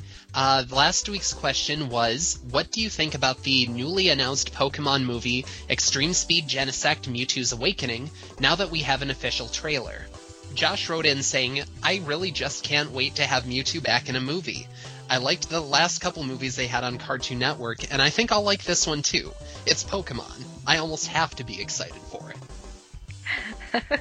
Javier wrote in w- saying, I mostly agree with Natil. I want Mewtwo and done awesomely.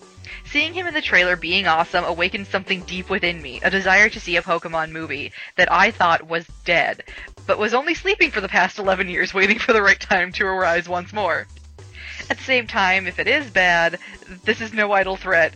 I have the Lake Trio. I will make myself a red chain, maybe a GS ball, two, maybe a GS ball two while I'm at it, and there will be a reckoning. I'm I'm actually extremely amused by this entire idea. I I am too. Uh, this week's question was, uh, what is your favorite battle strategy in the Pokemon video game? This is such a weirdly hard question. I don't even know how you came up with this, Sam, but I was like, I don't even know what to do. Um, I came up with it actually because I was doing some more stuff on Pokemon Showdown, and when I was thinking about it, I had to, you know, I was thinking, well, you know, I'm doing this with my team right now. What would I do if I had more knowledge of how to make this work? And my favorite battle strategy in the Pokemon video game to date has to be using gravity to bring opponents down to earth and use attacks like Blizzard, Hypnosis, and Hurricane with almost unerring accuracy. I can get behind that. You'd been trying really hard to get like a, a doubles team set up with gravity for a long time. Yeah, I tried to, and it didn't quite work out as I wanted to. I switched out for something else, but the idea is still there. I do want to make gravity work. Someday you will. Someday I will. What's yours? Yeah, mine is like a, I, it's it's sort of a weird thing, I guess. I'm not entirely sure that this counts, but I'm gonna go with finding unusual Pokemon and move sets to utterly confuse and perturb my opponents. I can get behind that. like I I really really have this thing against Smogon sets. Like I try really really hard to use Pokemon that don't utilize Smogon sets, and it's not because I have like this big vendetta against Smogon or something. I just get really tired of Pokemon trainers who will decide that they want a Charizard and go to Smogon and choose the first set on Smogon's article about Charizard and breed it to those specific specs. There's no original thought involved. There's no like planning or team synergy or anything like that being thought about. And while I think that Smogon is a great starting point to bounce ideas off of, I think that there are a lot of things that you can do with every single Pokemon that just get thrown under the bus because Smogon didn't think of it. I I can get behind that.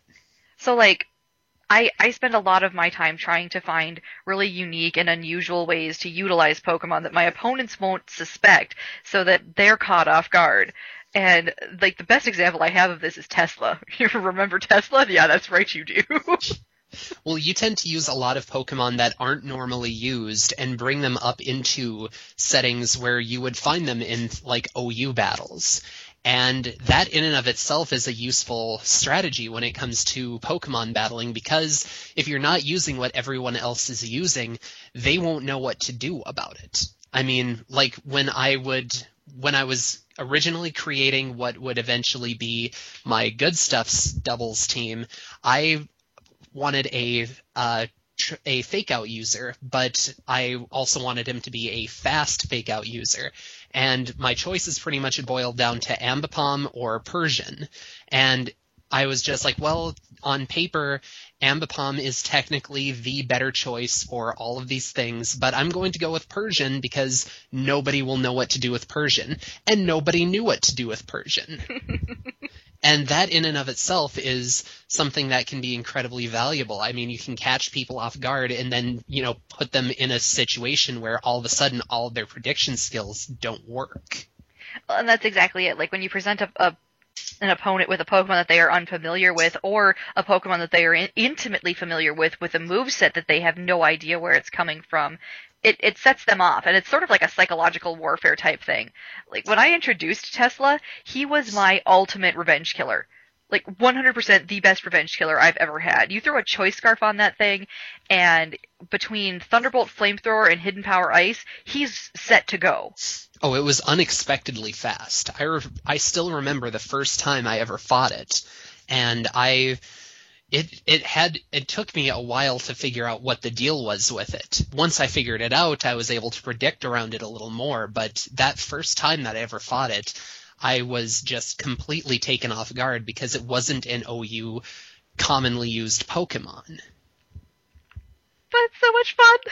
It it is a lot of fun. It really is. So Sam and I want to hear about your guys' favorite video game strategies, and I don't care if that's you know you you love monotype teams or you love Trick Room or you're madly in love with role play. I like I want we want to hear what your absolute all-time favorite strategy is for building your Pokemon teams in the video game, and you can let us know by doing one of three things.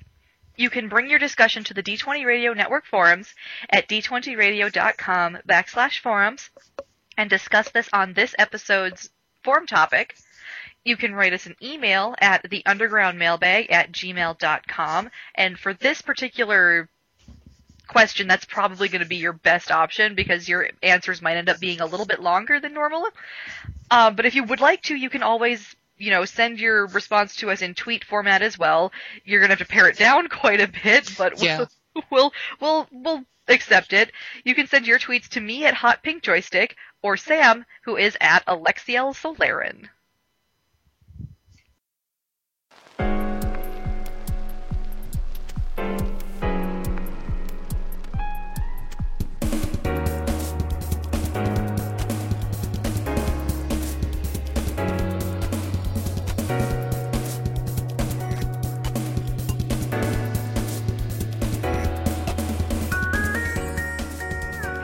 You enjoyed today's broadcast, you can find back episodes of The Underground on iTunes or at our website, theundergroundpodcast.wordpress.com. Please subscribe to the show via the iTunes Store or directly through the RSS feed on our website. If you like what you hear, leave us a review or a rating on iTunes. And if you have any questions, comments, or suggestions, send them with the nearest delibird to our mailbag. Or you can just email us at theundergroundmailbag at gmail.com. We'd also love to hear your bumpers. Just record an MP3 of yourself telling us that you, quote, dig the underground and send it in. We'll play it at the top of the next episode. Also, feel free to join our discussions over on the D20 Radio Network forums at d20radio.com backslash forums. Please join us again next week when we have a very special episode planned. So until next time, Poke fans, remember that our secret base is always open to you, if you can find it.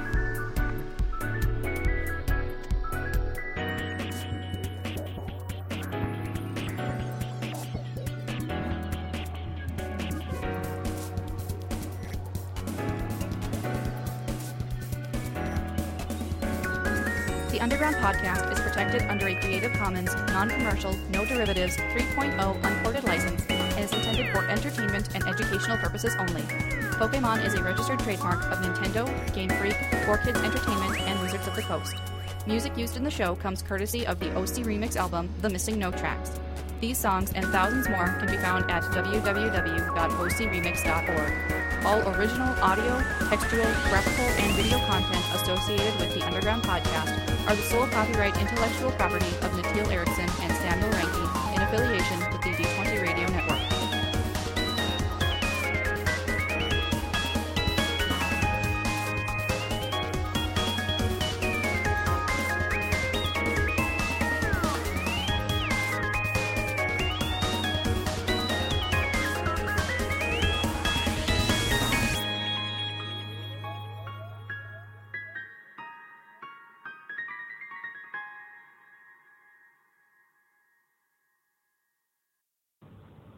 Happy birthday to you. Happy birthday to you. Happy birthday, dear underground.